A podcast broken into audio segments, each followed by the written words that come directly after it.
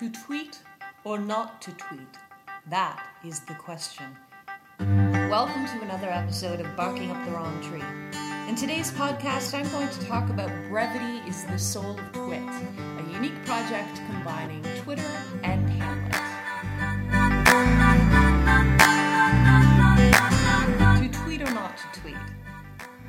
About a couple weeks ago, I posed that question to Twitter. Well, not exactly that question. I believe I asked something more like Anyone want to join me in role playing Hamlet on Twitter in real time? It was a bit of a lark.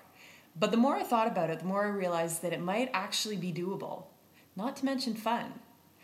I had no real goal in mind when I posted that question and made the subsequent Google Doc, which I subsequently lost access to, but that's another story.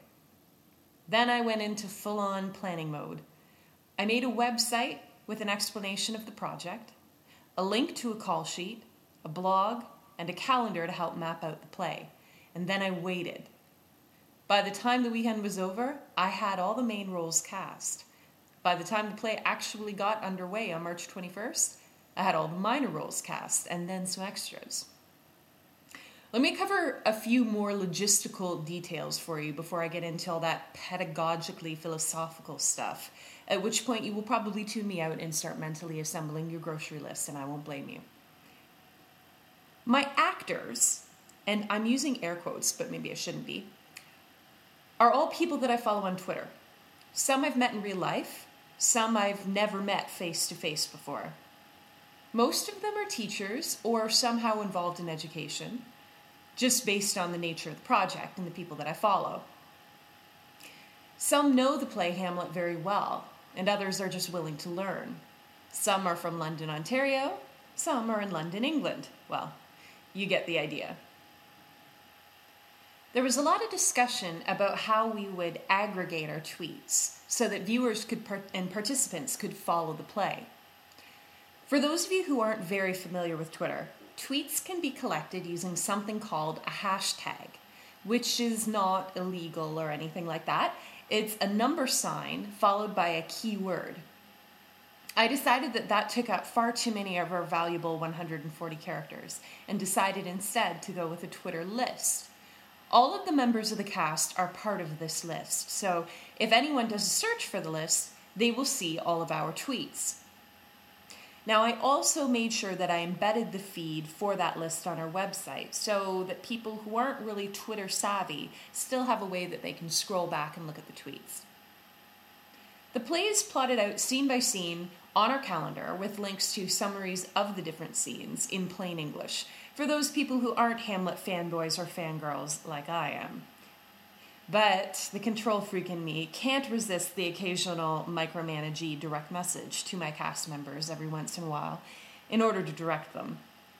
I also send out weekly emails to the cast to give them suggestions and reminders about upcoming scenes.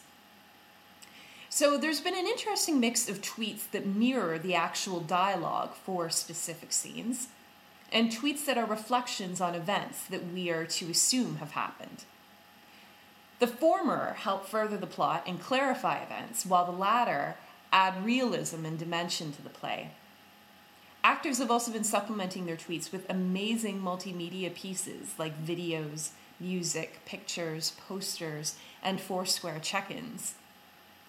When Norway played Denmark in soccer last weekend, we actually incorporated this as part of the story because the Danish ambassadors were visiting Norway. Now, here comes the philosophical edgy edubabble, so please feel free to make your grocery list if you need to. What strikes me the most about this project is the social constructivist and connectivist natures of the whole exercise. This is not about a teacher telling a group of students what the text is about. This is about a bunch of people working together to construct knowledge. It has all the essential components of cooperative learning, even if it doesn't have face to face interaction. And although I'm organizing, I'm resisting the traditional directing, even though it's very hard for me to do. My students are participating in this by commenting on the blog that I've established, and so far the feedback has been very positive. Of course, I think what would be even more powerful is to have the students do the role playing. The product, of course, would be very different, but different good. I feel like I needed to experiment with adults in order to figure out the benefits for students. One of my, pla- my classmates from my research methods course right now is doing this exact exercise with his grade 7 history students. They're role playing historical ca- characters and figures for their new France unit. How cool is that? If you want to check out our project, go to www.brevity.danikabarker.ca.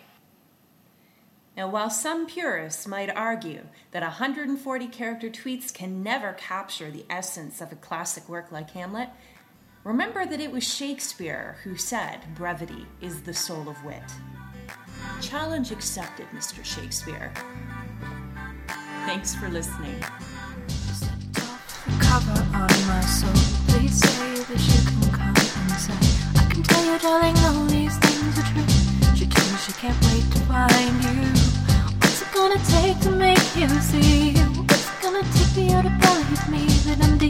make you